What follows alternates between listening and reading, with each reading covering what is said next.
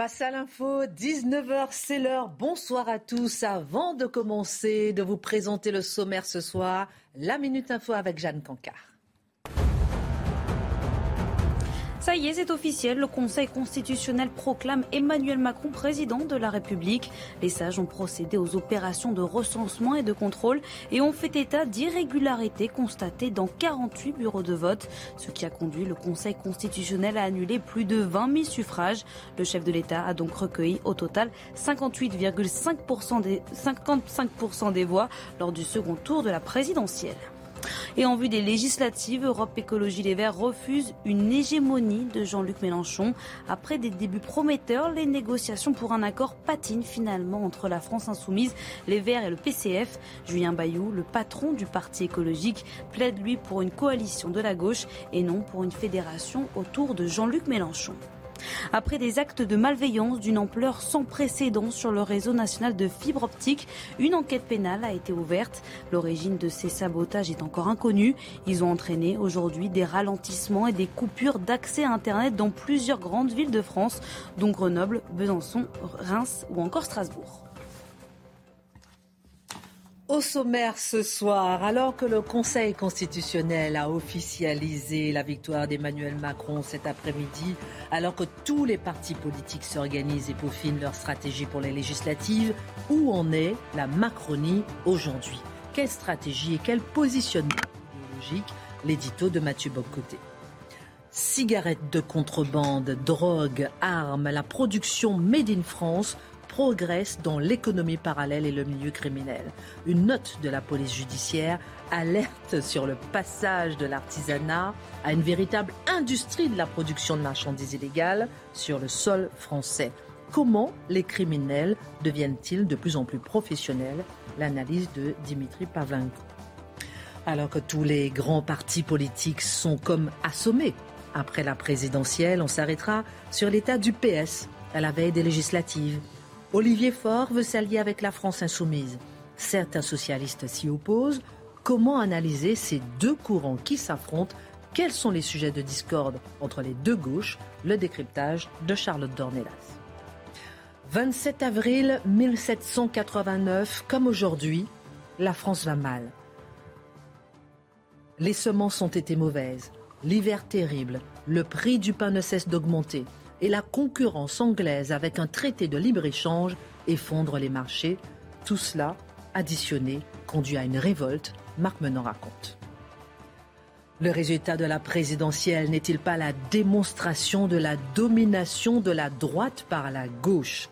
Si la gauche est minoritaire, elle continue pourtant d'impulser le sens des débats.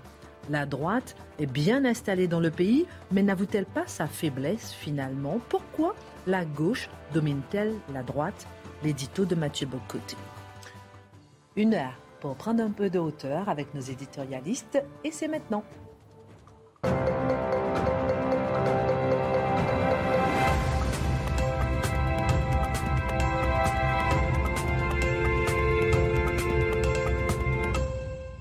Ça va, Mathieu Bocoté? Mais toujours.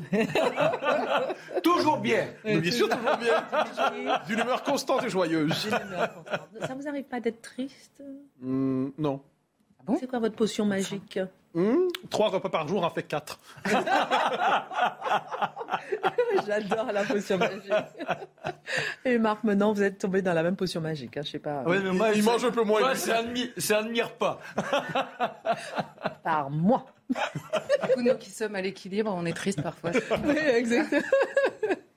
Alors, on va voir euh, un peu l'état d'humeur des partis politiques aujourd'hui. On va décrypter tout à l'heure tout ça. Mais six ans après sa naissance, le macronisme demeure un objet politique difficile à identifier et à caractériser. Et il est encore plus après cette campagne particulière qui a vu parfois Emmanuel Macron adopter des positions puis se remettre en question et adopter parfois des positions contraires pour séduire un électorat. À l'heure où la Macronie s'engage dans le combat des législatives, il convient de se demander à nouveau quel est son noyau idéologique. C'est la question probablement la plus complexe qui soit politiquement, car y a-t-il un noyau idéologique du macronisme? Probablement, mais on ne peut pas y répondre immédiatement. Alors, pour être capable de tout trouver une première piste de réponse, il faut revenir aux origines, véritablement, de la Macronie, c'est-à-dire Emmanuel Macron lui-même, qui constitue son existence politique. Il vient de la gauche, hein, globalement, c'est un homme qui vient de la gauche, mais sur un geste de rupture. Une rupture avec la gauche socialiste, une rupture avec ce que le socialisme était en train de devenir, ce qu'il était devenu. Un geste de rupture et même un appel à la révolution. On se souvient de son livre, son livre manifeste, son livre qui appelait à l'action politique, il dit Moi, c'est la révolution. Donc, logique révolutionnaire, volonté de rompre avec non seulement le Parti socialiste, mais plus largement avec la configuration politique qui dominait en France à ce moment-là. Comme si Emmanuel Macron avait senti, avant d'autres, une forme d'épuisement du régime, de crise potentielle du régime, de délabrement de la scène politique, d'affaissement des corps, d'affaissement des chairs, des partis, et qu'il pouvait récupérer la situation à son avantage. On connaît sa fameuse, formule, c'est le en même temps. Euh, on a beaucoup disserté sur le en même temps. Mais fondamentalement, cette formule avait une force, je dirais, indéniable, stratégique. C'est que ça voulait dire on peut tout absorber. Une chose et son contraire. Suivez-moi dans mon aventure, suivez-moi dans mon aventure politique, et il y aura d'une manière ou de l'autre une manière pour vous de vous y intégrer bon, j'ajoute une chose, et ce n'est pas un détail, le macronisme est indissociable évidemment d'Emmanuel Macron, et ça, se présente aussi comme une doctrine de l'homme providentiel. Il y a, il faut le voir sur, Twitter, c'est assez fascinant, on se moque souvent avec raison des, des trolls euh, zémouriens, des trolls euh, marinistes, des trolls russes, des faites la liste des trolls obamistes mais il y a aussi des trolls macronistes. Hein. Des trolls macroniens, c'est assez fascinant. Et c'est ce qu'on pourrait appeler le fanatisme du camp du bien, la certitude d'avoir le monopole de la raison. Donc, une forme de culte de l'homme providentiel autour d'Emmanuel Macron qu'il entretient peut-être aussi dans sa manière de porter son projet politique. Quoi qu'il en soit, pour marquer les évolutions, je note simplement sur un point de doctrine et un point sociologique. Un point de doctrine, le rapport d'Emmanuel Macron à l'identité et la laïcité. Pourquoi je reviens sur ça? Parce que c'est probablement l'aspect le plus important qui soit. Le macronisme naît avec une forme de discours, une forme de multiculturalisme soft. On, se rappelle sa phrase qui a marqué les esprits, il n'y a pas de culture française. On se rappelle son discours à Marseille, si je ne me trompe pas, où il en appelle à toutes les communautés qui forment la France. Donc, où est la France une et indivisible Non, les Comoriens, on connaît toute la liste des communautés interpellées pour rejoindre l'aventure macronienne. Donc, c'est un discours qui était multiculturaliste.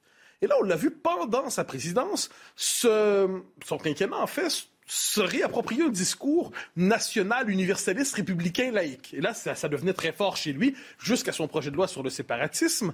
Et là, au point où il a séduit une bonne partie de la gauche républicaine, le printemps républicain, une Zinebel Razoui, on pourrait en nommer d'autres, qui se sont dit, mais c'est notre homme finalement, c'est lui qui est capable de porter ce projet. Ils se sont jetés dans ses bras en disant, enfin, on a notre famille politique. Mal joué. Le deuxième tour de la présidentielle arrive et là, il doit désormais se euh, ramener vers lui l'électorat euh, communautariste, l'électorat musulman. Il doit ramener un électorat de gauche très marqué. Et là, qu'est-ce qu'il fait? Il transforme le foulard islamique en symbole de l'ouverture à l'autre, en symbole de l'ouverture à la différence. Je devine que les partisans de la gauche républicaine qui s'étaient dit enfin, il a évolué, il a changé, on a vu sa position avancer, se sont dit mais quel bateau avons-nous rejoint? Quoi qu'il en soit, donc il y a une flexibilité idéologique. Sur le plan sociologique, c'était le parti de la jeunesse, la Macronie au tout début. C'était le grand élan de la jeunesse mondialisée, des métropoles heureuses, fières d'elles-mêmes. Aujourd'hui, certains diraient que c'est le parti institutionnel, c'est le parti des retraités satisfaits, le parti des retraités inquiets aussi devant les différentes poussées du pays qui pourraient déstabiliser leurs privilèges. Donc pourquoi est-ce que je, je prends ces deux indices? Parce que sur le plan idéologique comme sur le plan sociologique, le macronisme peut être une chose et son contraire. Alors on parle souvent du macronisme comme un bloc central. Est-ce que le terme est adéquat selon vous? Ah, Je crois que c'est le terme adéquat. On pourrait parler aussi d'un parti à vocation hégémonique. C'est-à-dire, quel est l'objectif d'Emmanuel Macron? C'est d'occuper, en fait, le, macronisme, d'occuper tout l'espace politique légitime.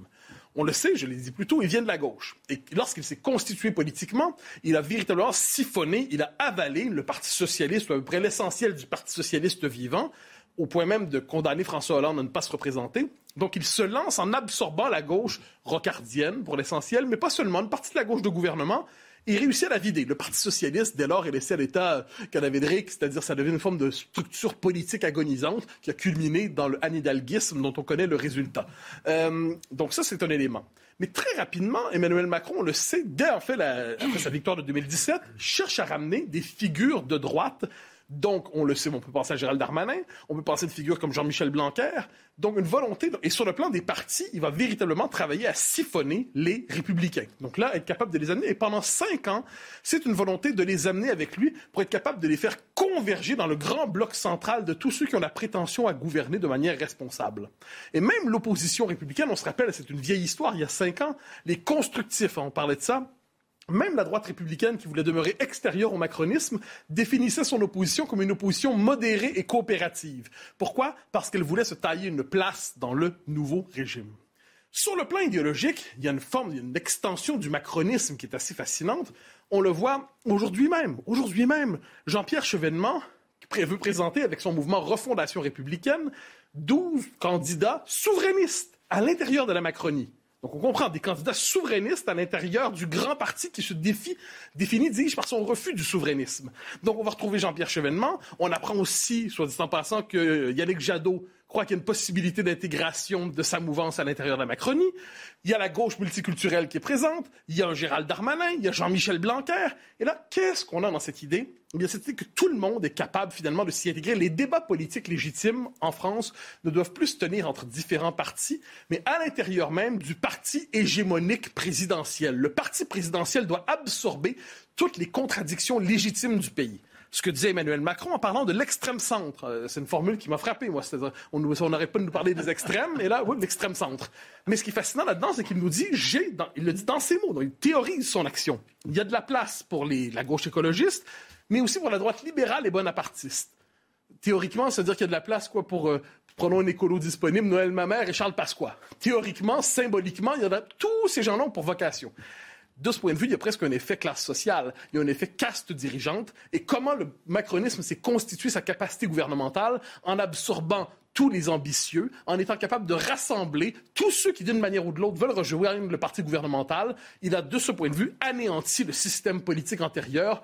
Il n'en reste que des ruines. En tout cas, on voit par exemple que Anne Hidalgo, elle a refusé le soir du discours d'Emmanuel Macron de faire clignoter la Tour Eiffel. Il y en a qui lui en veulent. Hein c'est ce qu'on appelle des petites vengeances mesquines. Alors, comment se positionnent justement les restes du système politique qu'il a pulvérisé? Ah, On a vu aujourd'hui avec le Parti socialiste, Charlotte y reviendra, euh, qui Parti socialiste qui hésite entre la macronisation et la mélanchonisation, mais qui constate aujourd'hui il est condamné à mort. En fait, c'est un reste du vieux monde qui appartient à un ancien système. Donc, il y a une capacité de, de survie il peut gigoter, comme qui dirait, mais ça va pas très loin. Pour les LR, c'est plus compliqué. Une bonne partie des LR se sont déjà ralliés. Hein. c'est Eric Wirtz qui s'est rallié pendant la campagne. Mais aujourd'hui, si on regarde les LR, il y a plusieurs options disponibles. Il y a ceux qui, comme Jean-François Copé, disent les LR doivent rallier véritablement la République en marche. Ils doivent représenter le pilier parti de l'ordre dans, ce qu'il disait hier euh, euh, en entretien, c'est le parti de l'ordre, aujourd'hui LR, à l'intérieur de la coalition. Donc, on ne doit pas se situer à l'extérieur, il faut l'intégrer d'une manière ou de l'autre, sinon nous sommes condamnés, dit-il, Jean-François Copé, à l'insignifiance. On a d'autres LR qui, eux, veulent être dans l'opposition. Bellamy, Lisnard, Vauquier, qui, eux, disent, ils étaient dans le nini au moment du, euh, du deuxième tour, et disent, on peut survivre, mais c'est une forme d'opposition qui, c'est comme le vieux monde qui s'entête à ne pas entrer dans le nouveau. Entre Marine Le Pen et Emmanuel Macron, ils disent non, il y a de la place, il y a de la place pour nous. Donc ils disent on est l'alternative à ces deux-là. En fait, on est l'alternative à ceux qui refusent de réduire politique à l'alternative entre ces deux-là. C'est un pari sur le long terme. Ils se disent probablement on a des bases de repli, on a un maquis, on a des régions, on a des villes, on a des députés. Mais en dernière instance, dans la nouvelle configuration politique, disons qu'ils sont condamnés pour l'instant à l'invisibilité et au silence. Surtout, surtout, la Macronie a défini son adversaire, pour ne pas dire son ennemi c'est les extrêmes. Et ce qu'on voit avec ce discours sur les extrêmes, c'est qu'il a d'une très grande plasticité idéologique. Si vous avez devant vous Jean euh, euh, ça, Marine Le Pen, on l'a vu, vous sortez tout le, tout le discours sur l'extrême droite, la planification écologique, le vote musulman et ainsi de suite. S'il s'était retrouvé devant Jean-Luc Mélenchon, on peut être à peu près certain qu'Emmanuel Macron aurait un discours national, républicain, euh, presque identitaire, sous le signe de la laïcité. Donc il y a une conviction centrale chez Emmanuel Macron, c'est l'Europe. Sinon, sinon, qu'est-ce qu'on peut y voir? Avec tous ceux qui y convergent On peut dire que c'est un parti, le macronisme, qui, répond aux besoins idéologiques d'un régime qui, d'une manière ou de l'autre, veut se maintenir, un régime qu'on pourrait dire en sursaut ou en sursis. Il, il, trouve toutes les raisons nécessaires pour maintenir le régime et les élites qui s'y sont ralliées. Je ne suis pas certain, cela dit, qu'il y a une grande densité idéologique en tant que telle, au-delà de la volonté d'un régime de se perpétuer à tout prix à travers celui qui le porte et l'incarne aujourd'hui. Jeanne Cancard, la Minute Info. Son déplacement dans le Val d'Oise, Emmanuel Macron a été visé sans toutefois être touché par un jet de tomates sur un marché à Cergy-Pontoise dans la banlieue de Paris. Le président a échangé avec des Français au milieu des étals quand plusieurs sachets ont été lancés dans sa direction. Le reste du déplacement, le premier depuis sa réélection, s'est lui déroulé sans encombre. Entre la France insoumise et le Parti socialiste, il n'y a pas de désaccord insurmontable selon le membre du PS Christophe Clergeau. Ce mercredi, des discussions ont eu lieu à Paris entre les deux partis, des tractations qui ont démarré par une rencontre positive selon les protagonistes, contrastant avec les tensions de fond qui continuent de perturber les discussions pour les législatives entre les insoumis et les écologistes. L'État condamné à indemniser la ville de Toulouse en réparation des dégâts causés lors de manifestations de Gilets jaunes. Une indemnité qui s'élève à un peu plus d'1,2 million d'euros. Une première dans l'histoire selon le tribunal de Toulouse. Pendant près de deux ans, la ville rose a été le théâtre d'importantes et récurrentes manifestations de Gilets jaunes, souvent émaillées d'incidents violents. Mathieu, belle analyse sur euh, justement qu'est-ce que la Macronie euh, aujourd'hui? Et votre regard, peut-être, euh, mon cher Marc, avant de passer à Dimitri bah, Moi, j'épouse un peu, mais j'irai plus loin, je serais très sévère. Je dirais que c'est un monde de boutiquiers. C'est comment garder sa petite place. On s'est choisi une carrière de politique, c'est mieux que d'être à la banque, pour certains, aucune allusion. Et toujours est-il que dans ces situations-là, je cherche tous les vents, plus ou moins porteurs, et je m'adapte c'est la négation même de la belle envolée politique et c'est pour ça que la France manque de souffle et qu'il y a autant de gens qui restent en rade et qui votent blanc ou qui s'abstiennent. Est-ce que ce n'est pas l'union qui fait la force, Dimitri? Bah, là précisément oui, mais en fait, moi je ça pose, ça pose deux questions. C'est d'un, est-ce qu'une alternative est possible si en fait le périmètre euh, du macronisme définit ce qui est respectable, hein, le cercle de la raison, et tout ce qui est en dehors est condamné à être ostracisé. Est-ce qu'une alternative est possible dans ce, dans contexte-là? C'est la vraie question. Est-ce que Jean-Luc Mélenchon ou Marine Le Pen peuvent un jour gagner?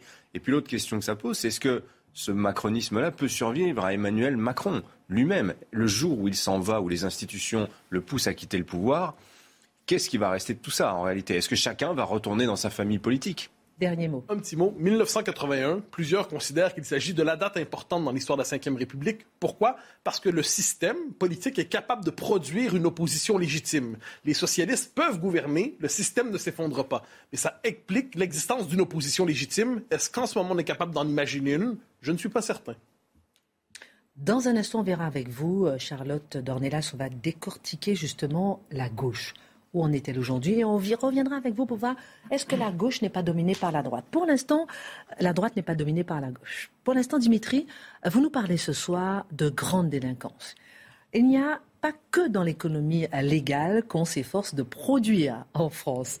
Une récente note de la police judiciaire s'inquiète d'un mouvement d'industrialisation de la production de marchandises illégales sur le sol français. Le sol français, ça va des cigarettes très bien organisées. En plus, vous nous raconter à la drogue en passant par les armes. Oui, même les métaux rares, vous allez voir ça. Alors, on sait que la contrefaçon, d'une manière générale, c'est un véritable fléau économique. Alors, on a les chiffres, par exemple, de 2020. On n'a pas encore ceux de 2021. Mais en 2020, la part des contrefaçons dans l'ensemble de ce que l'Europe a importé, c'est 6,8% des importations de l'Union européenne. Alors, ça paraît peu, 6,8%. C'est 121 milliards d'euros, quand même, de, biens contrefaits qui sont venus irriguer euh, le marché européen. Alors, ça va les cosmétiques, tous les produits de luxe, hein, les jouets, le vin, du vin contrefait quand même, l'électronique évidemment, les vêtements, les médicaments, ça c'est assez nouveau, les pesticides, on a même vu des vaccins contrefaits, notamment en Amérique du Sud. Pas en Europe, mais ça existe. Alors c'est un fléau parce que c'est une concurrence déloyale pour les entreprises qui, elles, font les vrais produits. Euh, c'est dangereux aussi pour les consommateurs et c'est évidemment de la perte fiscale pour les États. Et je peux vous dire que la broyeuse à Roissy, elle tourne à, jet continu également. Et dans tous les aéroports, on intercepte ces marchandises qui viennent de l'étranger. Alors seulement, on a une conjoncture qui est très particulière. Euh, alors d'un côté, vous avez l'inflation qui appauvrit le consommateur, et ça, évidemment, que pour la contrefaçon, c'est une opportunité de marché, parce que dès lors que les gens ne peuvent plus s'offrir les vrais produits, eh ben, ils vont naturellement se tourner vers les alternatives contrefaites qui coûtent moins cher. Euh, mais comme toutes les industries manquent de matières premières, que le transport maritime coûte de plus en plus cher. Là, actuellement, un, comment, je sais plus comment s'appelle, un conteneur, ça coûte 20 000 dollars à faire venir de Chine, alors que d'habitude, c'est 2 000 dollars. Ça, pour vous donner une idée. Eh bien, tout ça perturbe les chaînes d'approvisionnement euh, de l'ensemble de l'industrie. Et ça, c'est évidemment très mauvais si vous avez des ruptures d'approvisionnement, parce que si vous n'avez pas le stock, vous ne pouvez pas faire tourner votre usine. Et ce qui est valable pour l'industrie légale l'est tout autant pour l'activité criminelle. Et donc ces milieux criminels sont en train d'avoir cette réflexion stratégique qu'ont absolument tous les industriels, de se dire j'ai peut-être intérêt à ce que je fais fabriquer en Chine, à le faire fabriquer plus près, sinon juste à côté de chez moi, au plus près de mon marché, euh, de manière à éviter, à sécuriser mes approvisionnements. On va donc fabriquer soi-même. C'est une réaction d'industriel en somme. Et le crime organisé fait donc dans le localisme. Voilà, dans une sorte de made in France criminel. presque la réindustrialisation. Mais c'est ça, exactement. Alors, ça n'est pas nouveau en soi, si vous voulez qu'il y ait de la contrefaçon sur le sol français. On a toujours l'image de la paire de baskets fabriquée en Chine. Mais je vous donne un exemple. En 2017, par exemple, les douaniers avaient découvert en Seine-et-Marne qu'une euh, une entreprise qui fabriquait des cosmétiques de manière tout à fait légale, sous sa propre marque, et donc qui les produisait en France, qui payait ses impôts, qui les vendait en France. Eh bien, en parallèle, elle avait une activité clandestine de production contrefaite de la marque de concurrente, et donc elle vendait ça à l'étranger. Là, ce qu'on voit aujourd'hui, et c'est exactement ce que font par exemple ces façonniers en Chine qui travaillent pour des grands industriels, des grandes marques américaines par exemple, et qui le jour vont fabriquer euh, la paire de baskets officielle et la nuit va fabriquer la contrefaçon de la même basket officielle. Vous voyez, ce sont les mêmes usines qui font exactement les deux produits, l'original et le contrefait. Alors, alors, ce qui est nouveau, c'est que l'industrialisation sur le sol français euh, se fait pour des produits que l'on faisait venir d'ailleurs. Par exemple, les cigarettes, qui venaient beaucoup notamment d'Europe de l'Est euh, ou, du, Maghreb. Alors là, on apprend ça dans une note récente du Cirasco. Alors le Cirasco, en deux mots, c'est pas très connu, mais c'est le service de renseignement criminel. Si vous voulez, ça a été créé en 2009 et ce Cirasco va collecter les données des douanes, des polices, de la police, de la gendarmerie, et à partir de ça, va produire de l'analyse, de l'information pour faire de l'intelligence criminelle, comprendre les grandes tendances euh, des, milieux criminels, aussi mieux connaître aussi les différentes mafias qui travaillent euh, en France. Alors à propos de, des cigarettes, le Cirasco constate la multiplication des usines clandestines. Alors un et une, par exemple, a été découverte, démantelée au mois de décembre, toujours en Seine-et-Marne, décidément. Euh, euh, dans cette usine, qu'est-ce qu'on a trouvé? Du tabac brut, et puis vous avez à côté des machines-outils, alors notamment des tubeuses empacteuses. Donc ce sont les machines qui vont bah, mettre le tabac dans le tube, vous voyez, hein, vraiment. Et ensuite, dans un paquet, il y avait de quoi les mettre sous blister pour reproduire des paquets de la marque rouge la plus connue, la, le paquet de cigarettes le plus vendu en France. Il y avait des imprimantes et tout, oui, exactement. Et alors, ces machines-là, la fameuse tubeuse empacteuse, ça se trouve sur des sites de e-commerce. J'ai fait l'expérience moi-même, je suis allé chercher, j'ai tapé tubeuse empacteuse. J'ai trouvé ça, je vous dis, en 2 minutes 30 chrono sur des sites de e-commerce. Alors, pas forcément les plus connus, mais ça coûte entre 100 000 et 300 000 euros la machine. Alors vous dites, oh là là, c'est hors de prix. Oui, mais apparemment, ça s'amortit extrêmement vite. C'est-à-dire qu'avec une production de quelques jours ou quelques semaines, vous avez remboursé l'acquisition de cette fameuse machine. Évidemment, quand on voit les chiffres de la consommation de tabac contrefait en France, c'est 14 à 17 des cigarettes qui sont vendues en France qui sont des cigarettes contrefaites. Donc vous voyez l'avantage qu'on a en fait à le faire soi-même en réalité. Voilà. Alors d'autres exemples d'industrialisation criminelle, les forces de l'ordre ont découvert euh, chez des voleurs de métaux cette fois. Euh, donc vous voyez les gens qui vont par exemple voler les câbles de cuivre, euh, les câbles de fibre optique, des machines à trier les métaux rares. Par exemple, euh, il y a beaucoup de vols de pots catalytiques en France, parce que dans le pot catalytique, vous avez beaucoup de métaux rares. Eh bien, ces machines permettent de séparer les différents métaux et de ensuite les revendre sur le marché. C'est une opération très rentable. Vous prenez le rhodium, par exemple, il y en a dans les, nos pots catalytiques. Vous savez, les pots qui filtrent les particules fines. Le rhodium, il y a trois ans, ça valait 76 euros le gramme. Actuellement, là, ça vaut 700 euros le, le gramme. C'est 14 fois le prix de l'or, donner une idée. Donc, vous voyez, vous avez, vous avez une certaine valeur hein, dans votre pot d'échappement. D'ailleurs, attention, je vous signale, si vous avez une Prius, et notamment les véhicules hybrides en général, parce que eh oui, pourquoi? Parce que le, ce sont, le pot catalytique, en fait, les fumées sont moins sales que dans une voiture thermique et donc c'est extrêmement prisé. La drogue aussi s'industrialise. Alors on connaissait les fermes clandestines de cannabis, mais maintenant vous avez en plus des installations qui permettent de fabriquer de la résine, comme ça se fait par exemple au Maroc. Et puis les armes, je terminerai là-dessus. En Martinique, ils ont, un, type a été arrêté. Alors lui, il bricolait les armes, il les transformait en armes de catégorie B. Mais on a vu des choses beaucoup plus inquiétantes. Par exemple en Corse, une petite fabrique d'armes où on assemblait des, armes, on fabriquait des munitions. Et alors, plus inquiétant, et c'est certain que ça existe en France, c'est en Espagne. La semaine dernière, il y a moins de dix jours, hein, on a appris le démantèlement d'un atelier de fabrication d'armes imprimé en 3D. Vous avez avec une imprimante 3D. Alors ça, c'est l'industrialisation à la portée de absolument n'importe qui. On peut faire un fusil d'assaut aujourd'hui avec une imprimante 3D voilà, qui impressionne. Merci beaucoup pour, ce, pour cette, euh, cet édito, cette enquête, mon cher Dimitri. On marque une pause. On revient dans un instant pour parler de la droite dominée par la gauche, de l'état de la gauche aujourd'hui, entre le PS déchiré euh, euh, en deux. On analysera tout ça avec Charlotte Dornelas et Mathieu, Marc Menon nous fera vivre 1789. À tout de suite. Après la Minute Info, on parlera de l'état de la gauche coupé en deux avec Charlotte Dornelas. En Ukraine, les forces russes font une percée à l'est du pays, qui avait reconnu aujourd'hui une avancée des soldats de Vladimir Poutine, avec la prise de plusieurs localités dans la région de Kharkiv et dans le Donbass. Depuis le début de l'invasion russe, le 24 février dernier, l'armée ukrainienne a rarement reconnu des avancées russes. De leur côté, les soldats russes visent aussi, et notamment les dépôts d'armes occidentales, dans le but d'affaiblir les forces ukrainiennes. Et à cause justement de cette guerre en Ukraine, 5,3 millions d'habitants ont fui le pays depuis le début de l'invasion il y a deux mois. L'Organisation des Nations Unies dit même s'attendre à ce qu'il y en ait encore 3 millions de plus d'ici la fin de l'année. Dans le monde, explosion de cas de rougeole selon l'OMS.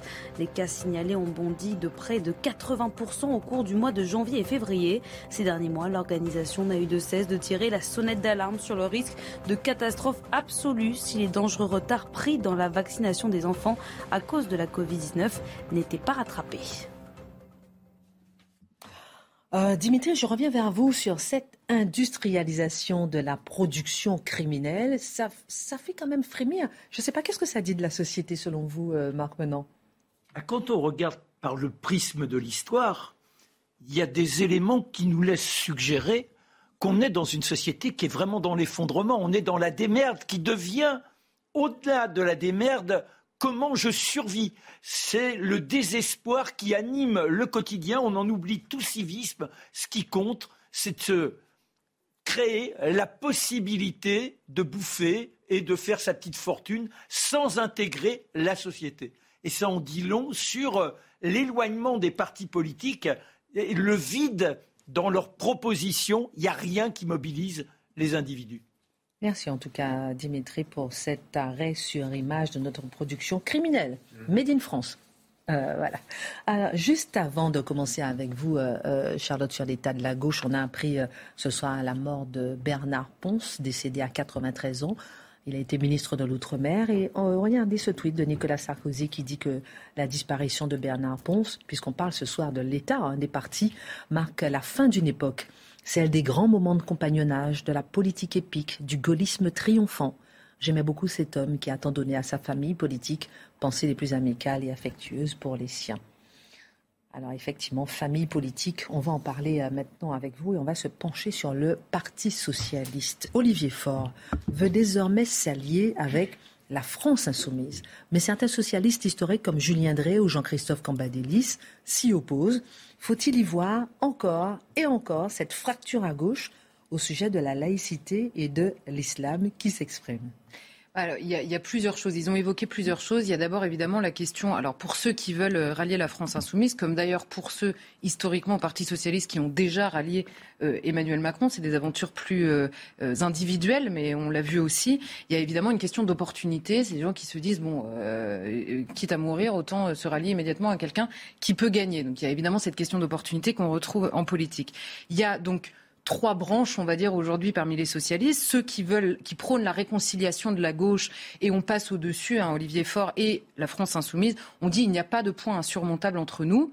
Euh, ce qui est quand même nouveau. Hein. On se souvient de Manuel Valls qui parlait des gauches irréconciliables. Il y a ceux qui prônent la réconciliation des gauches. Il y a ceux qui veulent la fusion dans le macronisme. Et il y a ceux qui prônent la refondation d'une autre gauche à côté de la France insoumise. C'est exactement la même chose qu'on observe euh, de, l'autre côté de l'échiquier politique et le discours qu'on a vu sur l'éclatement des républicains. C'est à peu près le même genre de questions qui se posent. Alors évidemment, il y a aussi des questions politiques qui sont évoquées notamment, et c'est euh, Jean-Christophe Cambadélis qui s'est euh, pas mal attardé là-dessus, il dit qu'il y a des grosses différences économiques sur le programme économique, sur la question européenne, le rapport à l'Union européenne, ceux qui prônent une intégration européenne plus forte et euh, Jean-Luc Mélenchon qui est, plutôt sceptique sur l'Union européenne telle qu'elle est aujourd'hui, et des questions évidemment internationales, les questions d'alliance ou pas à l'international qui peuvent diviser. Mais on a évidemment au milieu cette question inlassablement qui revient à gauche, la définition à la fois de la laïcité et même de la République euh, par ce biais-là.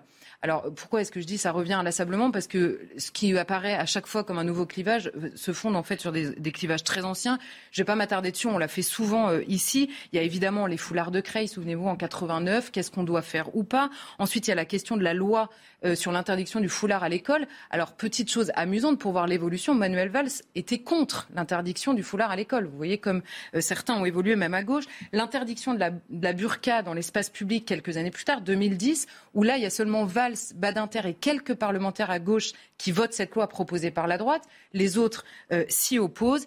Et le durcissement des positions et le moment des gauches irréconciliables, c'est évidemment après les attentats, Charlie Hebdo, le positionnement par rapport au journal Charlie Hebdo, et évidemment après le Bataclan, les euh, propositions faites par Manuel Valls qui ont enflammé euh, ce débat-là à gauche euh, et, et notamment sur la question de la laïcité. Vous savez, c'est tout ce qui fait hurler Marc, c'est toute la laïcité qui a commencé à avoir des adjectifs, comment on se positionne plus ou moins par rapport à la laïcité.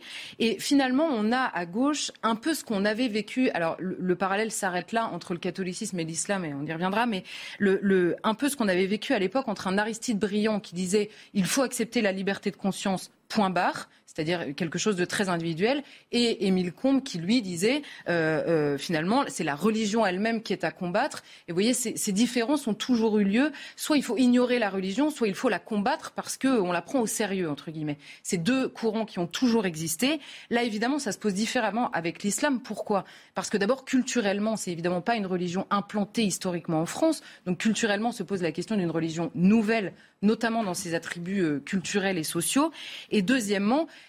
ça, nous pose une question d'autant plus nouvelle que l'islam est une orthopraxie, c'est-à-dire que l'islam religion, au-delà de la question de la foi, euh, a des impératifs vestimentaires, des, des, impératifs, euh, comment on appelle ça, euh, j'allais dire nutritifs, mais alimentaires, merci, et des lois qui régissent la vie. Et ça, évidemment, le catholicisme l'a pas. Le judaïsme est une orthopraxie, mais se pose avec l'islam la question du nombre, évidemment, du nombre qui a considérablement augmenté ces dernières années, et donc qui, qui rend le sujet beaucoup plus vif. Donc on a des sujets qui sont nombreux, et notamment sur ce terrain qui sont parfois confus à gauche et qui traversent désormais le PS. Avant, on se disait il y a le PS et la France insoumise, pour faire simple.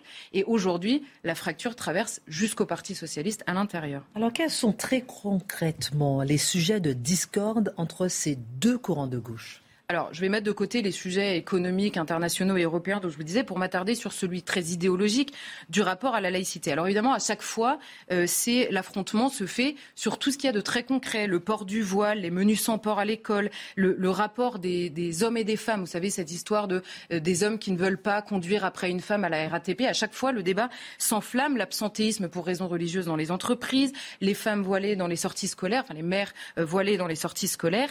On comprend que ce n'est pas la foi musulmane qui gêne ou qui fait débat aujourd'hui en France, c'est le retour de la religion dans la société qui fait débat aujourd'hui en France. Et donc, on comprend bien que puisque ça se voit par le biais de l'orthopraxie, puisque ça se voit la religion dans la société, c'est ça qui fait débat. Et évidemment, le nombre change tout, parce que quand il y a euh, un nombre qui est croissant, ça se voit beaucoup. Euh, alors, la ligne qu'on pourrait. Enfin, j'ai essayé de définir quel était le pivot de la fracture entre ces deux gauches. On comprend qu'il y a soit le pivot de la pensée politique et l'économie. Et là, on a la gauche Mediapart, que j'appellerais Mediapart, qu'on retrouve à la France insoumise. Et là, on, on a tout simplement, c'est Edoui Plenel qui, a, beaucoup euh, écrit et parlé là-dessus, et qui nous dit les nouveaux opprimés, les nouveaux prolétaires sont les musulmans. C'est aussi simple que ça. Donc on ne prend pas on s'attarde pas tellement euh, là-dessus, mais on les défend en tant qu'opprimés, et s'ils si, sont musulmans, en tant que musulmans. Et on a à la gauche Mediapart, Edoui Plenel, pardon, qui nous dit c'est il y a en France une obsession du foulard, une obsession de la viande halal qui confine à une injonction d'effacement du musulman, tout comme hier les juifs furent essentialisés, caricaturés et calomniés on comprend pas. Bon, alors c'est évidemment très euh, caricatural, hein, pour ne pas dire. Euh, on pourrait s'attarder sur cette phrase et en faire une chronique entière, mais on comprend dans cette phrase que c'est la gauche du droit à la différence, c'est-à-dire que nous sommes tous en France, nous sommes tous français et chacun vit exactement comme il veut et commencez pas à venir euh, imposer quoi que ce soit. Alors de manière universitaire, on les appelle les différentialistes et leurs opposants les appellent les islamo-gauchistes, les fameux. Et ensuite, l'autre pivot, l'autre gauche, son pivot, c'est la laïcité, le pivot de sa pensée. Et là, on a une phrase de Manuel Valls qui résume absolument la chose. Bien sûr, il la prononce en 2016. Bien sûr, il y a l'économie et le chômage, mais l'essentiel, c'est la bataille culturelle et identitaire. On comprend qu'il y a un renversement du pivot lui-même. Et là, c'est la fameuse gauche de la République unie et indivisible. Vous pouvez venir d'où vous voulez, vous pouvez être comme vous voulez, mais par contre, il ne faut pas que ça se voit. C'est indivisible. Et alors, de manière universitaire, on les appelle les universalistes et leurs opposants les appellent les identitaires, ou voire même les fachos euh, quand ils sont euh, de mauvaise humeur. Euh, donc, et alors, au sein de cette fracture, il y a encore une fracture dans la fracture qui est née avec la naissance du printemps républicain. Vous savez, ce mouvement qui est né après les attentats en 2016, qui sont eux-mêmes accusés par certains dans la gauche qui n'ont pas voulu les rejoindre d'être eux-mêmes sur les terrains de l'extrême droite parce qu'ils sont extrêmement laïcistes, on pourrait dire. Et alors eux-mêmes accusent pour se séparer de la droite ou de l'extrême droite, qu'ils appellent l'extrême droite très largement, en parlant de la fameuse tenaille identitaire, en disant finalement quand on est obsédé par l'identité, c'est grave du côté des musulmans et c'est la même chose du côté de l'extrême droite. Donc ça a été un peu, euh, c'est un comment dire, c'est une, une, à mon avis une théorie qui a un peu volé en éclat aux dernières élections, parce qu'on voit quand Marine Le Pen est au second tour, les indigénistes jusqu'aux indigénistes ont appelé à la battre en votant pour Emmanuel Macron. Donc la tenaille identitaire a pas très bien tenu. Mais la vraie différence entre ces gauches là et ces deux gauches principalement, la vraie différence avec la droite, c'est la question de l'assimilation, c'est-à-dire intégrer à cette question de, l'islamisation la question de l'immigration, revenir à la cause première, si je puis dire, qui est celle de l'immigration. Là, ces deux gauches n'y vont pas, pour faire simple. L'affrontement n'est pas seulement lié à l'islam. Vous avez évoqué la déchéance de nationalité. On pense aux indigénistes, à la volonté de décoloniser euh, la France. Il n'est plus question de religion. Comment comprendre cette fracture-là? Oui, je disais tout à l'heure, euh, politiquement, dans le domaine politique, il n'y a pas de débat sur la foi musulmane. C'est un débat théologique qui appartient aux théologiens. certains s'y essayent un peu dans le débat public, mais globalement, euh, ça n'est pas tellement ce qui nous occupe. Les débats, encore une fois, ils portent sur le fait est-ce qu'il y a un droit à avoir un autre mode de vie que celui qui, historiquement, est établi en France? Est-ce qu'on peut vivre exactement comme on veut quand on euh, prétend être français euh, euh, en France. C'est ça vraiment le débat qui anime. Donc c'est vraiment sur des questions de mœurs, de manière de vivre, beaucoup plus que sur la question de qu'est-ce que vous croyez au fond de vous. Alors le mot laïcité, et c'est ça qui est intéressant, le mot laïcité en France a toujours eu une charge culturelle très forte, notamment depuis 1905. Pourquoi est-ce que je ça? En 1905, il n'était pas question d'interdire aux catholiques de croire. Il était question par les différentes lois jusqu'à la loi de 1905 de déchristianiser la société française. Aujourd'hui, on a le mouvement exactement contraire, c'est-à-dire qu'il ne s'agit pas d'interdire aux musulmans de croire, mais de se poser la question du retour de la religion dans la société, c'est-à-dire la question de l'islamisation de la société française, de ce qui se voit, encore une fois, dans la société. Et finalement, l'affrontement existe sur des mœurs associées à une religion que l'on voit comme une religion, mais qui ne sont que des mœurs. Donc la partie culturelle du culte, on pourrait dire. Pourquoi? Parce que c'est le seul outil qui reste à la gauche qui a euh, déserté le terrain de l'assimilation. Si vous ne parlez plus de l'assimilation culturelle, vous êtes bien obligé de donner un nom à tout ce qui est culturel dans le culte et vous appelez ça la laïcité c'est un peu confus parce qu'on demande des choses aux gens et après on peut hurler à l'islamophobie alors qu'il n'est évidemment pas question de la foi. Donc la vraie fracture finalement sur cette question-là, c'est pas tellement la question, c'est même pas du tout la question de la religion. On pourrait parler beaucoup du rapport de la gauche à la religion, mais c'est pas cette question-là. C'est la définition de la France en réalité qui se pose et c'est pour ça d'ailleurs qu'on parle beaucoup de République pour éviter d'avoir à poser ce débat-là. On a une gauche qui dit c'est un espace indéfini la France et que l'on appelle République justement pour la désincarner. Il n'y a pas d'histoire, il n'y a pas de mœurs, c'est un espace géographique indéfini. Il y a l'autre gauche euh, euh, plus républicaine qui se dit plus républicaine qui, elle, dit c'est un espace accueillant, la France, on peut accueillir qui on veut, mais euh, on fait de la laïcité une identité pour ne pas voir justement les différences. Et la vraie différence avec la droite plus identitaire, pour le coup, c'est de dire la France, c'est beaucoup plus que ça. C'est un ensemble de lois, d'histoires, de mœurs. On parle, au hasard, j'ai marqué la mode est qualifiée de française, pas de républicaine évidemment. La gastronomie est française, la galanterie est française, l'histoire est française. Et c'est donc la partie culturelle du culte, mais qui peut se poser avec d'autres euh, euh, immigrations et qui ne sont pas musulmanes, la partie culturelle finalement des personnes qui deviennent françaises que l'on peut demander d'abandonner. Et là, évidemment, c'est le retour du débat sur l'assimilation qui n'a évidemment rien à voir avec une quelconque phobie d'une quelconque religion. Excellente analyse sur euh, l'état de la gauche aujourd'hui. On marque une pause et on fera un tour de table sur ce sujet. Je donne la parole à vous, Mathieu Bocoté, Dimitri aussi, et vous, euh, euh, gauche laïque, afin de pouvoir réagir à tout ça. La Minute Info et on se retrouve tout de suite. Des décrocheurs de portraits d'Emmanuel Macron relaxés en appel. Ils étaient huit à avoir retiré la photo du président dans quatre mairies de Gironde en mai 2019. Pour l'un d'eux, c'est une victoire assez importante pour la liberté d'expression qui voulait par cette action, je cite, dénoncer l'inaction du gouvernement face à l'urgence climatique. L'IHU, l'Institut hospitalier universitaire dirigé par Didier Raoult, coupable de graves manquements selon les autorités sanitaires. Des accusations qui visent plusieurs années d'essais cliniques à l'Institut marseillais.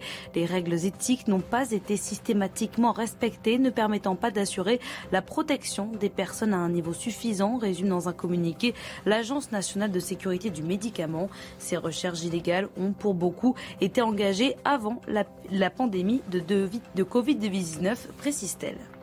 Dans vos rayons de supermarché, vous l'avez sans doute remarqué, certains produits coûtent de plus en plus cher. En France, l'inflation s'accélère.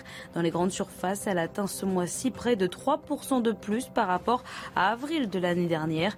Une hausse inédite qui se traduit dans les chariots des Français, notamment au rayon des viandes. Merci Charlotte pour cette analyse euh, de la gauche aujourd'hui après la présidentielle entre celle qui veut rejoindre la Française soumise et la gauche historique. Euh, Mathieu, je vous donne. Euh, euh, quel est votre regard? Marc ou Mathieu comme, vous voulez, Mathieu, bah, ensuite Marc, Dimitri. On fait un tour de table là-dessus. Je dirais qu'il y, y a un angle mort ou une part absente dans la réflexion de la gauche républicaine, c'est qu'elle ne cesse de parler de l'universalisme français. L'universalisme. Mais l'universalisme français est beaucoup plus français qu'universaliste. C'est-à-dire que, je le dis souvent avec affection, mais il n'y a que les Français pour croire, premièrement, à ce point à l'universalisme, et deuxièmement, pour croire que lorsqu'ils sont français, ils sont d'abord et avant tout universalistes. Non, c'est l'universal. Parce que je dire, les Américains sont persuadés d'être universalistes. Ils croient que leur modèle est bon pour l'humanité au complet. L'islam est persuadé d'être universaliste. Faut pas l'oublier. Mais là, on se retrouve aujourd'hui. Le communisme l'était. Donc, dans l'universalisme français, dans la laïcité à la française, il y a des mœurs, il y a une culture, il y a une histoire, il y a une littérature, il y a une manière d'être français qui ne s'épuise pas dans le culte euh, de la République, dans le culte de la laïcité. Mais la gauche a tellement de difficultés à penser le particulier, l'identité, le singulier, l'enracinement, l'histoire, qu'elle condense toute cette réalité-là dans universalisme républicain, universalisme républicain. C'est la part absente de sa réflexion, ce qui ne veut pas dire qu'elle n'est pas intéressante politiquement, mais elle ne comprend pas les fondements de l'adhésion à la doctrine qu'elle professe. Pour autant, la droite est dominée par la gauche, on en parlera tout à l'heure, mais vous votre, votre, regard, euh, euh, Marc, sur tout ça, et puis sur le fait que, est-ce que la vraie fracture, comme disait euh, Charlotte, c'est la notion de la France? C'est la notion de liberté déjà. Et la gauche qui se trahit. La gauche, au départ, elle est anticléricale, viscéralement. C'est-à-dire qu'elle veut vivre en dehors du joug religieux. Nous étions condamnés à vivre selon le rite catholique. Et d'ailleurs, quand la loi de 1905 paraît, le pape s'insurge. Il dit mais c'est intolérable. Vous êtes en train de tuer la foi. C'est un pays d'impies. Il est d'une virulence invraisemblable. C'est la déchristianisation de la société. C'est la déchristianisation. Donc notre universalisme à nous, c'est de dire oui, nous nous inscrivons dans ce principe de liberté, de fraternité, d'égalité. Et ça veut dire quoi?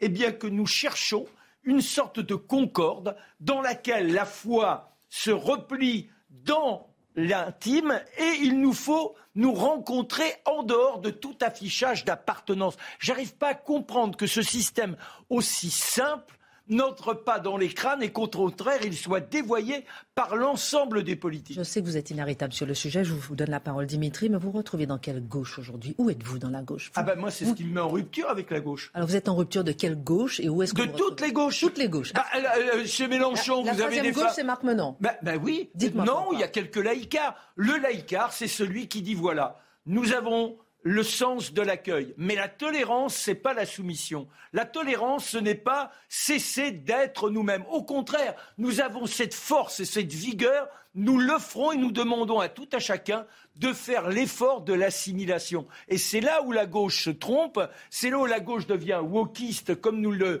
définit si bien Mathieu, et qu'on est dans un fourvoiement sinistre. Dimitri, ensuite Mathieu. Je crois qu'au-delà de la question de la laïcité, en fait, euh, la mort du Parti socialiste, c'est le jour où le, parti renonce à la part révolutionnaire de, la gauche. Et quelque part, 81, quand François Mitterrand accepte l'économie de marché, fait la rigueur, fait l'Europe, déjà, déjà, quelque part, il s'est passé quelque chose. Et ce que réactive Jean-Luc Mélenchon et qu'il capte totalement aujourd'hui, c'est précisément cette part révolutionnaire. La part libérale, elle est complètement passée chez Emmanuel Macron. Et cette part libérale, elle permet la jonction avec la droite. Le projet macronien, il repose exactement là-dessus. Donc il y a aussi cette dimension-là. Non, mais oui, juste un point, c'est que oui, il est révolutionnaire par rapport au capitalisme, mais en revanche, il ne l'est pas sur cette question de la culture qui est fondamentale. Là, il trahit complètement la gauche. Ah il est tout à fait révolutionnaire. Mais c'est simplement pas la révolution que vous souhaitez. Mais non, non, c'est la révolution dans un principe. Le multiculturalisme, c'est une révolution contre la France. Le, bah la, déconstruction, par exemple, du masculin et du féminin, c'est une révolution eh ben, toute forme d'anthropologie occidentale. Je dirais toute forme d'anthropologie. C'est simplement qu'il y a une nouvelle révolution qui a remplacé l'ancienne. Et cette ah, nouvelle révolution, c'est ça, la gauche aujourd'hui. Et de ce point de vue, c'est pour ça que je me permettrais de dire, si vous me permettez de vous contredire. Oh, allez-y avec des pincettes. Euh, oui, de toutes petites pincettes. Euh, la, gauche, euh, dès l'origine, ne dit pas qu'il faut rompre avec euh, la, révélation et le dogme. Elle propose une autre révélation et un autre dogme. La révélation qu'elle propose, c'est l'homme se produira lui-même intégralement, au point d'abolir toute forme de filiation, toute forme d'appartenance. C'est l'homme autoréférentiel, c'est l'homme absolument maître de lui-même et qui culmine aujourd'hui dans une conception de l'homme qui est un peu désincarné. Et de ce point de vue, la gauche propose dès ses origines un autre dogme. Et de ce point de vue, voilà pourquoi je ne suis pas de gauche. Dernier mot euh, bah, Dernier mot, non, parce que là, on entre dans, dans des principes extrêmement précis. Et ce qui est formidable, c'est qu'il Ça m'intéresse le principe extrêmement précis. dernier mot là-dessus pour passer à votre... Le dernier mot, c'est de se dire que quand on a trois mots qui sont unifiés depuis le début, liberté, égalité, fraternité, comment on donne une musique, une chorale à ces trois mots, qu'ils soient audibles en tant que tels, que ça fasse une symphonie. Et quand on est dans cette symphonie, on est obligé d'être dans un principe d'assimilation. C'est ça, la gauche. Apparemment, pour l'instant, cette symphonie a disparu. Voilà. Je ferme la parenthèse. 27 avril 1789, une autre symphonie, une autre tonalité. Comme aujourd'hui, la France va mal, les semences ont été mauvaises, l'hiver terrible, le, pain, le prix du pain ne cesse d'augmenter, la concurrence anglaise avec un traité de libre-échange effondre les marchés et tout cela, additionné, conduit à une révolte. On est le 27 avril 1789. Oui, mais ça grogne de partout, ça craquelle. C'est vrai que l'été a été pourri, les moissons désastreuses, cet hiver, comme vous venez de le dire. Et puis, il y a l'espoir. Il y a l'espoir de ces États généraux. On a même dit qu'il y aurait plus de députés du tiers-État. Ça veut dire qu'il y aura plus de représentants du peuple. Sauf que le peuple, lui, n'a pas plus de voix. Si vous ne payez pas d'impôts, vous n'avez pas accès. Alors imaginez dans les tavernes, imaginez dans les auberges, c'est quelque chose d'inadmissible. Et puis, il y a ce prix, ces prix qui montent. Mais revenons au libre-échange. Il y a un personnage étonnant qui s'appelle Réveillon. Réveillon, il a une fabrique. Oh, il est parti de rien, d'abord un petit commis, après il a la chance de voir une belle dot de sa femme. Il a importé le principe du papier peint. Ça n'existait pas. Et voilà que les bourgeois s'en entichent, les aristocrates aussi. On aura même Marie-Antoinette qui lui demandera, avec le nouveau principe qu'il a inventé sur le papier velin, de venir à Versailles et de faire en sorte qu'il y ait ce sentiment. C'est inimaginable, c'est flamboyant. Il fait travailler 300 ouvriers. Oh, quel personnage, ce réveillon. Un homme de toutes les modernités. C'est lui qui a accueilli les frères Montgolfier dans ses grands jardins. C'est lui qui a donné le papier pour qu'on forme le ballon et qu'enfin on s'élève. Et il a le sens tellement de la réforme qu'il a augmenté ses ouvriers. Mais là, il est confronté à ce prix qui flambe Et il a une idée dans une réunion. Il se laisse aller, il dit mais il faut faire en sorte que nos ouvriers qui nous coûtent 25 sous, on retombe à l'époque des 15 sous. C'est-à-dire, il faudrait baisser le prix du, du salaire en ayant également une autre action, c'est celle sur l'octroi. Vous savez, vous payez des impôts sur ce qui entre dans la ville. Eh bien, on supprime cet octroi.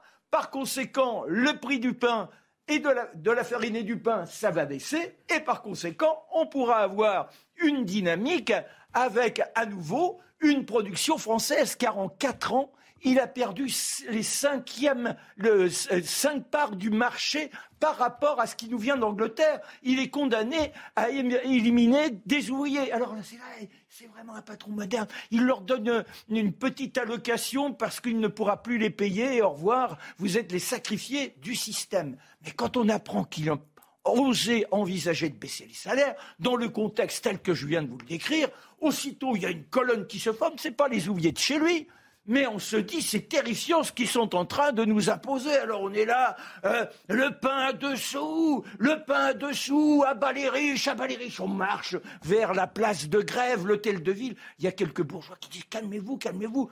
Euh, on arrangera tout ça. Et là, on repart vers euh, la fabrique Réveillon. À nouveau, on est dans la surexcitation. Et quand on est devant cette fabrique, on se retrouve avec les troupes qui ont pris la place. Et il y a le duc d'Orléans, qui est aussi l'homme de la modernité, qui pense qu'il faudrait tout changer. C'est son cousin qui est roi, enfin son, lointain cousin qui est roi. Il a une haine vis-à-vis de lui. Et quand il descend de son carrosse, on le salue parce qu'on connaît son sens donc d'une évolution sociale. Il lance des pieds d'or. On, on est là, on l'applaudit, c'est extraordinaire. Mais une fois qu'il a disparu, on repasse mécontentement et on finit par envahir la fabrique. Et là, on brise tout, on pille tout. Réveillons avec sa famille, ils ont à peine le temps d'aller se réfugier à la Bastille. Il enverra une lettre, une missive au roi en lui demandant une lettre de cachet afin qu'il puisse rester en prison pour ne pas subir le mécontentement du peuple. Et là, tout est saccagé et on envoie les meubles, les pierres, les tuiles sur la troupe et on tire. On tire. Alors forcément, il n'y aura plus de 300 personnes fauchées, 12 euh, forces de l'ordre, des blessés, et partout donc ce sont les cris. Le roi ne fait pas attention à cela, et c'est la répétition de la Bastille qui a lieu trois mois plus tard. On n'a pas fait attention à ce mécontentement, on n'a pas voulu comprendre ce que demandait le peuple. Incroyable récit de ce 27 avril 1789. Ça en dit long sur les effets de l'inflation. Hein. Exactement. Exactement. Non, non, mais là, il y a un effet miroir étonnant. Que reste-t-il de la droitisation de la société française? Nous en parlions il y a quelques jours, mais le sujet est loin d'être épuisé, mon cher Mathieu. Certains affirment même que cette campagne a confirmé l'hégémonie idéologique de la gauche sur la droite.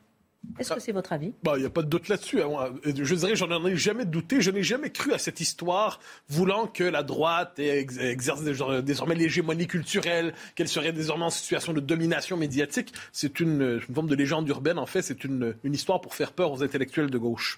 Euh, dans les faits, dans les faits, il y a eu des percées euh, de droite, entre guillemets, politiques au fil des ans. 2007, Sarkozy. Euh, Fillon, qui réussit de manière avec un programme assez fort, libéral conservateur, à percer en 2017. Euh, euh, le, le, moment Zemmour qui s'est aplati, mais qui a fait peur beaucoup au régime, à l'intelligentsia. Mais chaque fois, qu'est-ce qu'on voit? On peut se faire élire sur un programme de droite décomplexé, ou on peut à tout le moins percer sur un tel programme, mais le système médiatique dans son ensemble réussit généralement à diaboliser et à mater symboliquement l'homme de droite qui très rapidement comprend que s'il veut être accepté par le système, il doit se muer d'une manière ou de l'autre en homme de gauche. Ou à tout le moins de donner des gages à la gauche, il doit être capable de tendre la main pour prouver qu'il est fréquentable. Bon, et je dirais que chaque fois qu'une insurrection échoue, le régime se radicalise et se renforce. Je vous donner quelques observations un peu dispersées, mais qui témoignent, à mon avis, de la progression de cette idéologie progressiste dans l'espace public, malgré tous les discours sur la montée de la droite. Simplement des observations sur les temps présents.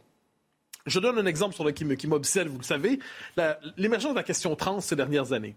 Imaginez s'il y a 5 ou 10 ans, on avait expliqué que, vous savez, homme ou femme, c'est une option, puis on peut décider d'être ce que l'on veut à partir de notre fluidité identitaire sur le spectre du genre. Les gens auraient dit, hein, quoi? Qu'est-ce que vous dites? Qu'est-ce qu'il dit le monsieur? Aujourd'hui, c'est une idéologie qui s'est normalisée partout en Occident et pas seulement dans les universités, dans l'administration, ici et là. Ça fait partie de l'évidence de l'époque la normalisation dans l'université des théories décoloniales et leur présence dans l'espace public qui façonne tout notre rapport au passé, nous le savons, quand on parle du passé et qu'on ne le fait pas, ne fait pas à partir de l'angle de la repentance, on est accusé de complaisance pour les pages les plus sombres de l'histoire humaine.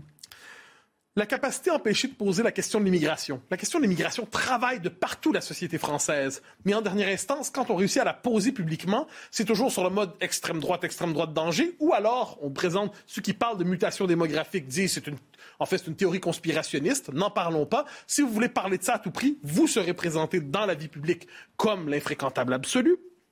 Quelques autres idées.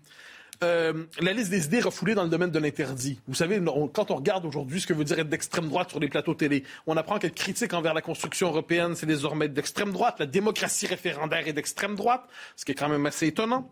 L'absence de cordon sanitaire quand on parle de la France insoumise. Pourquoi il faut-il faut un cordon sanitaire exclusivement pour le RN ou autre variété et pas pour la France insoumise? Quand on regarde les sondages, d'ailleurs, on dit toujours extrême droite, extrême droite, extrême droite. Mais où extrême gauche? L'extrême gauche est à peu près inexistante. On pourrait parler aussi en dernière instance de la complaisance pour les antifas dans le discours public. Donc tous ces éléments, parmi tant d'autres, témoignent d'un récit médiatique dominé par la gauche et le progressisme. Beaucoup de questions encore pour savoir comment et pourquoi la gauche domine idéologiquement la pause. Jeanne Cancard.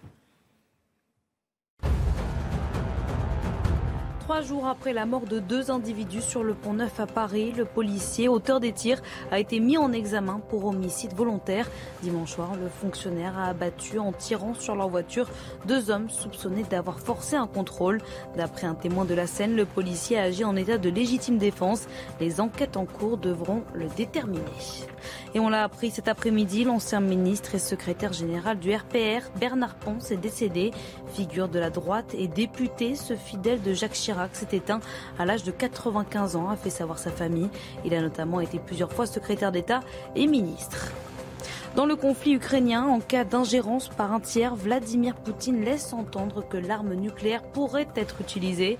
Si un autre pays interfère, il y aura une réponse, une frappe de réponse rapide, a-t-il déclaré aujourd'hui devant les députés à Saint-Pétersbourg. Depuis le début de l'invasion russe en Ukraine, ce n'est pas la première fois que le chef du Kremlin brandit cette menace pourquoi, ou plutôt sur quoi, repose, Mathieu, cette puissance idéologique de la gauche bah, Il y a d'abord des raisons de fond. On parler de la nature de la modernité. Alors, je, donne, euh, prends la pose du philosophe, mais la nature de la modernité, elle, je dirais qu'elle propose en fait de traduire toutes les formes de différence de fond dans les sociétés entre les hommes et les femmes, les cultures, les peuples, en inégalités systémiques qu'il faut déconstruire pour qu'advienne le monde égalitaire. Donc il y a cette espèce d'idée qu'il faut toujours tout déconstruire. La modernité est dans une logique de déconstruction. Et ce que demandent les conservateurs globalement là-dedans, c'est pourriez-vous, s'il vous plaît, ne pas trop tout déconstruire trop vite. Donc pourriez-vous, s'il vous plaît, nous permettre de nous agenouiller à notre rythme? Et ça, c'est permis. Ça, c'est la position autorisée du conservateur, mourir à son rythme dans le consentement au régime et à l'évolution de la modernité. Il y a un autre élément qui était essentiel, je pense, dans la modernité, c'est la puissance du mythe de l'éternel recommencement. C'est-à-dire, et ça, vraiment, c'est la table rase. La table rase est au cœur de l'imaginaire moderne de ce point de vue, c'est une forme de réponse à Marc, il me le pardonnera, mais c'est une religion. C'est la religion de la table rase. C'est l'homme qui devient lui-même son propre Dieu. C'est l'homme qui dit je vais me créer moi-même, je vais me fabriquer moi-même, je vais m'arracher à toute filiation, à toute histoire, à toute tradition, à tout enracinement historique. Je vais devenir à moi-même mon propre Dieu, je vais me créer moi-même fondamentalement. Dès lors, quand vous êtes du parti de la tradition, de la mémoire, de l'histoire, de la culture, vous êtes dans les faits inévitablement classé parmi les rétrogrades, parmi les réactionnaires, parmi les décalés, parmi les malfaisants même quelquefois. Donc une forme de religion de la modernité. Euh, avec la modernité, la religion n'a pas disparu. Elle a changé d'objet, elle s'est portée sur l'homme qui devient lui-même son propre créateur. Et quiconque s'oppose à ça est vu comme un réactionnaire. Ayons ça à l'esprit, la matrice du monde échappe à la droite. Ensuite, sur les raisons de pouvoir, tout simplement, au-delà de la philosophie, la maîtrise du pouvoir spirituel, c'est-à-dire universitaire. Aujourd'hui, qui joue le rôle Le nouveau cléricalisme est universitaire et à la rigueur médiatique. Les concepts par lesquels le monde évolue aujourd'hui, les concepts par lesquels se programment les, les, réformes dans 20 ans, dans 30 ans, dans 40 ans ou peut-être même dans 5 ans, sont élaborés dans une université où le pouvoir spirituel appartient véritablement au progressisme. La maîtrise du pouvoir médiatique, je l'ai dit d'ailleurs, vous savez, quand une figure, quand un réseau social risque d'échapper à l'emprise du progressisme médiatique, Twitter, crise de panique, attention, les gens risquent de dire ce qu'ils veulent. Et euh, finalement, on pourrait aussi parler de la paresse et de la lâcheté intellectuelle de ce qu'on appelle la droite, qui elle-même n'aime rien tant que se faire dire par la gauche. Vous savez, vous n'êtes pas si à droite que ça, vous n'êtes pas comme votre collègue qui, lui, est un sale type. Vous, vous êtes bien, vous êtes un homme de droite fréquentable. L'homme de droite qui se fait dire ça, il se sent bien. Et le premier souci de l'homme de droite quand il rentre dans une pièce, c'est toujours trouver l'homme qui est plus à droite que lui pour trouver un repoussoir en cas de crise. Dernière question, 30 secondes pour répondre à cette question. Que peut faire la droite pour exister? Un travail de fond, probablement un travail de fond philosophique, c'est nécessaire quoi qu'on en dise. Ensuite, créer son propre espace de débat. Euh, ça, il ne faut pas l'oublier, c'est-à-dire ne pas accepter qu'un débat, c'est six hommes de gauche, un homme de droite, et puis il est tout heureux d'être là parce qu'il est invité à la manière de l'invité du dîner de con. Donc, créer ses propres espaces de débat pour ne pas toujours être dans la position de l'assiégé. Politiquement, on pourrait dire que c'est une politique du peuple, quoi qu'on en dise, car il y a une forme de résistance naturelle des peuples contre la déconstruction portée par la modernité radicale. Il y a une politique du peuple qui doit être tentée. Une réflexion sur les institutions, évidemment, la démocratie référendaire dont on parlait, puis ensuite on verra bien. Ce, je dirais que la, en dernière instance, une politique qui renoue avec une certaine conception de la nature humaine, qui est plus ancrée dans la réalité que ce fantasme, euh, ce fantasme déconstructeur qui définit le progressisme contemporain. Vous avez été tous exceptionnels ce soir, vraiment. Non, non, moi, non, moi je vous écoute. Mais, non. mais on vous ah, j'adore. Bon, il y a Pascal Pro qui attend, donc on rend l'antenne. À demain. demain.